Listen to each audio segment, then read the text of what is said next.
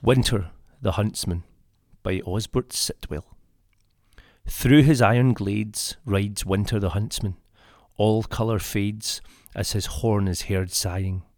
Far through the forest his wild hoofs crash and thunder, till many a mighty branch is torn asunder. As the red Reynard creeps to his hole near the river, the copper leaves fall and the bare trees shiver. As night creeps from the ground, hides each tree from its brother, and each dying sound reveals yet another.